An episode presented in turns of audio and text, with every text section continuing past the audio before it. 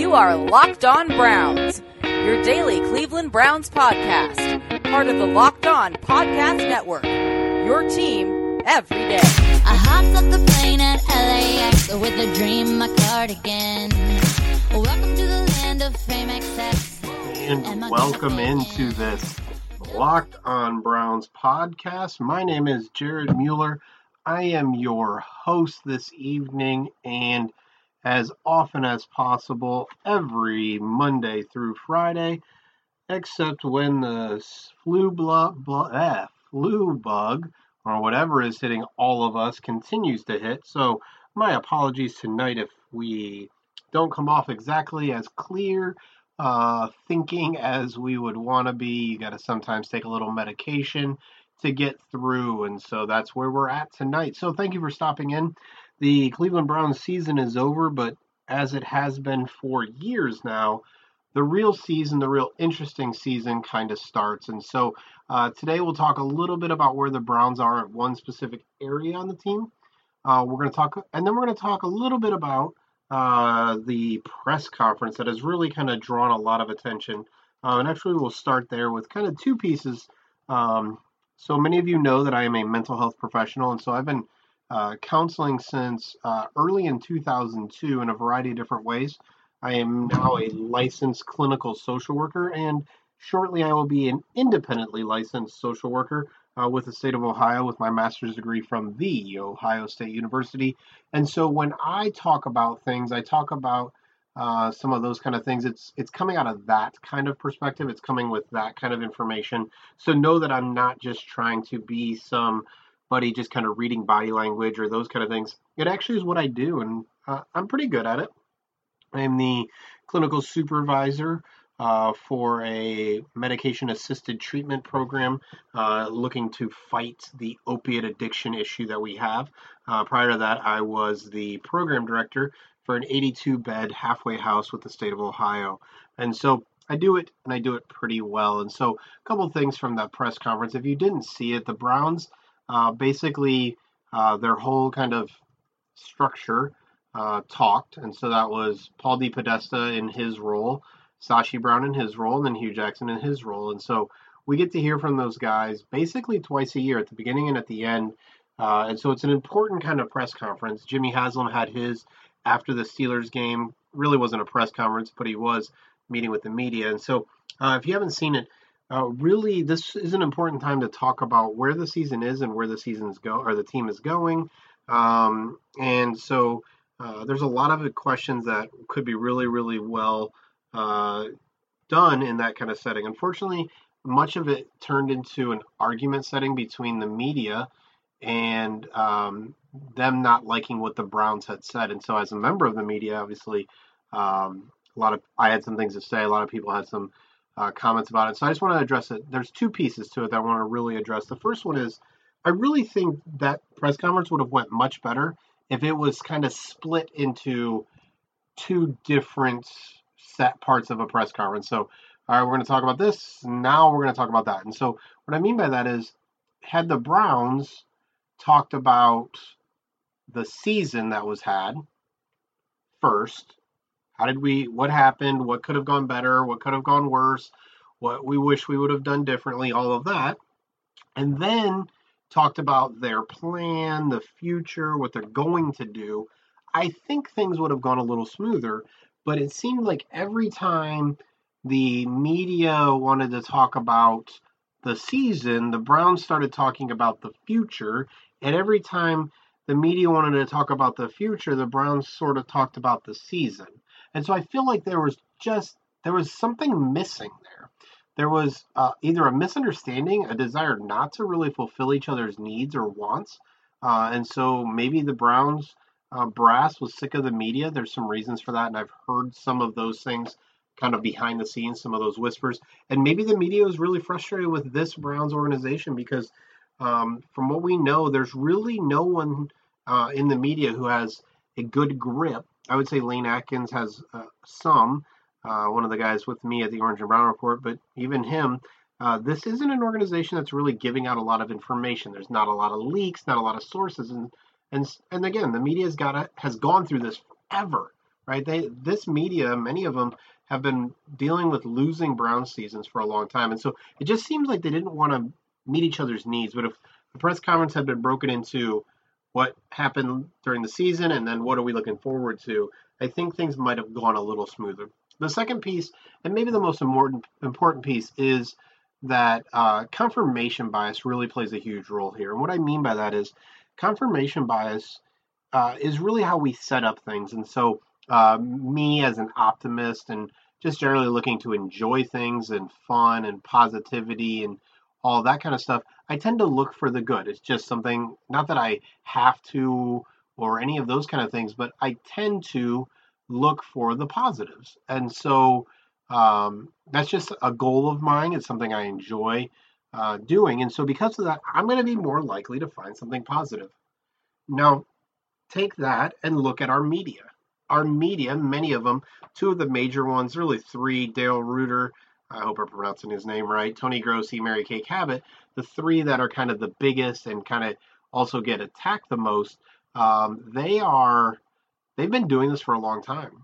Uh, they've been dealing with a losing team. And so when you think of confirmation bias, their natural inclination is to find the negatives, find the bad. Obviously, in a 1 in 15 season, that's not difficult to do, but it's something that they're they're it's a natural inclination when you're so used to it and it's not hard to do it's really kind of normal to start to look for those negatives. And so i think confirmation bias played a huge role in a lot of what we saw during that time. You saw an organization that put a plan in place and to be honest i don't think 1 in 15 was out of the ordinary based on their plan and kind of where everything went. And so for them great, the season didn't go well, but look how many draft picks we have. Look how many young players you have. Paul DePodesta talked about how um, 25% of their snaps were taken by rookies, which was an all-time record for the last four years or something like that. And so when you have an organization, their confirmation bias is, yeah, this was a bad season. We have to do better. But look at all these positives. And you have a media who's used to when things go bad, guess what happens? That regime is out of there. They're used to a media or uh, organization that normally when things are going wrong, excuses are flying, leaks are happening, strain between uh, different parts of the organization are going on, and even at the press conferences, excuses are being thrown and blame is and shade is kind of being thrown. You didn't really have that. And so I think there's some confirmation bias that is just going to be natural.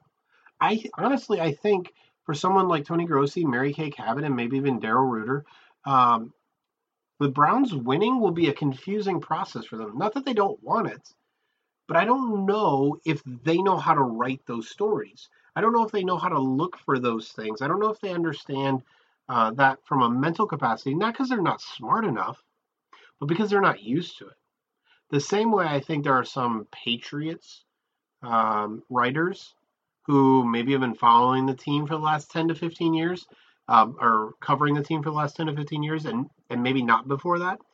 And for them, it's hard to find the negatives. It's hard to find the problems because confirmation bias for them is Belichick's got this figured out.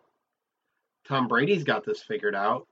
Uh, Robert Kraft has this figured out, right? And so, again, this isn't me attacking Tony or Mary or Daryl or whoever else is there. Um, obviously, Mary Kay has blocked me uh, because of some of the things that I, what I said on this podcast. Uh, I believe what she said, uh, her idea, which she also asked that question again, seemingly trying to push something that she thinks should happen, the same way Tony pushed what he thought should happen. That's why they, the front office, uh, Sashi kind of joked about Tony's quarterback, is they were pushing something that they think. And what everyone else saw was people like Tony, Mary, and whoever else who thought they were smarter than the front office. Who that's what it came off as. They wanted the front office to admit they were right and the front office was wrong. They wanted the front office to apologize for a season. The problem is this season is necessary. No, no one likes when I say this. This season was necessary for winning to happen down the road. Patchwork free agents, Paul Kruger's, uh, Whitner, Dansby, those guys, this year wouldn't have solved things. I'll talk later in the week uh, or next week. So since without games, it kind of will run together a little bit. I'll talk later about the decisions that they did make, um, specifically the players that they got rid of or allowed to walk. I don't think this Browns organization has any reason to apologize. They have a plan and they put it in place. For the media, confirmation bias gets in the way, and I think this this press conference was set up to create some type of conflict, not on any but not on purpose, but it just happened that way. And so that's kind of my end. I'm not going to really talk about that, uh, the press conference, or really even the media uh, as much anymore. My goal is to focus on engaging as best I can uh, with those in the media, trying to find the positives, trying to find a way to have a conversation. I've already done that with Daryl. I've done that with Tony. Uh, and that's going to really be my goal going forward uh, to try to create some productivity. Daddy, where do babies come from? Uh, well, uh, honey? Mommy went to the store. Oh, well, you see, um, well, there's a mommy and a daddy, right? Right. And see, when they call Geico, uh, they could save a bunch of money on car insurance. Oh, really? And that makes them happy? Yes, that makes them very happy. That's good. Yeah. Well, I'm glad we could have this talk, Sunshine. Geico, because saving 15% or more on car insurance is always a great answer. And to finish up tonight's Locked On Browns podcast, again, my name is Jared Mueller. You can get a hold of me on Twitter at Jared K. Mueller. That's J A R E D K M U E L L E R. But to finish up for tonight, we're going to talk a little bit about, um, and hopefully a little bit of this will be teaching uh, but where the Browns are, at least in one area of the team. And so, as I've been looking at the draft, um, it's important to look where the team is. Now, to be clear, I don't believe in need based drafting. What I mean by that is if the Browns have the, a need for a cornerback, but that's the next available cornerback, they have value 40 picks later, 30 picks later, even 20 picks later Need based drafting says I draft that cornerback. Value based draft drafting looks at position and looks at need, but looks to draft the best available players based on what those needs are. And so I'm not a big proponent of need drafting. I think losing teams draft for needs. Uh, the Ravens and the Patriots and and some of those kind of teams, they draft the best players they can that fit their system as well as kind of have room to develop. And so they're often not drafting first round quarterbacks if they already have them. And so for the Browns, it made me start to think about where their team is. And so um, starting with the defensive line, it's important to understand what roles defensive linemen have. And so just kind of a quick teaching session. Uh, for some of you, this is old hat. For some of you, you've never heard of it. And some of you are going to think I'm talking crazy. So many people know 3 4 defense, 4 3 defense. They know nose tackle, defensive tackle, defensive end. They know outside linebacker. Uh, they know strong linebacker. They know middle linebacker, weak linebacker. They know those kind of terms. Uh, specifically uh, for the defensive line, what is actually really important is what's called technique. And so, what I mean by technique, it, it's about where that player lines up primarily and what they're able to do in those roles. And so, for example, Danny Shelton, our nose tackle, really plays a zero or a one technique. And so, uh, what that means is, is generally speaking, zero technique is lined up head to head with the center. And so we start counting out from the center. And so a zero technique is literally head up with the center. A one technique is on either shoulder of that center. Okay. And so if you kind of number it out, looking if you're visualizing the center guard and tackles, you want to kind of visualize that out. And so Danny Shelton plays the zero or one, the nose tech, uh, the nose tackle. So the zero technique or the one technique. And then you have what's called a three uh, technique, which that person is generally between the in the gap between the guard and the tackle. Okay, and so the three three technique is really right there. So while the nose guard or the nose tackle is in the zero one, and their primary function is to uh, generally to eat up blockers uh, so that other people can make plays, but they're really trying to kind of um, push the middle of the pocket uh, and create havoc. Often not really penetrators, now where they might sometimes, but not really a penetrator. While Shelton might do that some, that's not really the primary goal. With the three technique, uh, it's to continue to push that pocket, uh, but to try to occupy the guard and tackle as much as possible. Uh, and so you have some three techniques that are a little bit more about shooting the gap, so getting between the guard and the tackle. You have others, depending on the scheme, uh, their goal is to try to occupy the guard or the tackle, um, really take on the block versus shed the block. Again, that depends on what they're asked to do. Then you have a five technique. Um, and so again, you're just kind of working your way out. Um, so you're working your way out from center. Um, and so the five technique um, is going to um, really take on just the outside edge of the tackle, um, of the tackle's shoulder. Uh, and so the five technique often is is charged with kind of setting the edge. Uh, they still need to be strong. They're often very long, and so that they can really hold off the block uh, or get around a block. And then from there, you're talking about seven and nine techniques. And so seven is often your outside linebacker. It's really your edge player. Uh, in a three-four, you often uh, that's at least one of your defensive ends. Uh, and so they're a little bit farther outside. And so they would tend to be on the outside shoulder of the tight end if there was a tight end on the line. And then the nine technique is where you get the idea of a wide nine, which is something um, Schwartz uh, in Buffalo and before in Detroit. Uh, he always had the wide nine and also was in Philadelphia at some time. And so that means you're really outside. So if you think about uh, tackle and two tight ends, the wide nine is kind of outside of that. It's all about angles, all about getting to the quarterback. And so I say all of that to say, as we talk about who the Browns really need, it's important to talk about their techniques. And so we are in base defense um, at the start of games, but in general, we're in nickel about 60 to 65% of the time. In nickel, that means we have four generally defensive linemen, two linebackers, and five defensive backs.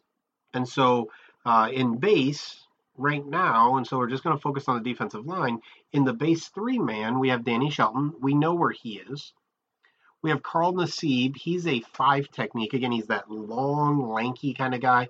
Really needs to build on his strength, but um, and isn't kind of strong enough to be that three technique uh, needed to kind of play inside. Can do it a little bit, but really isn't strong enough.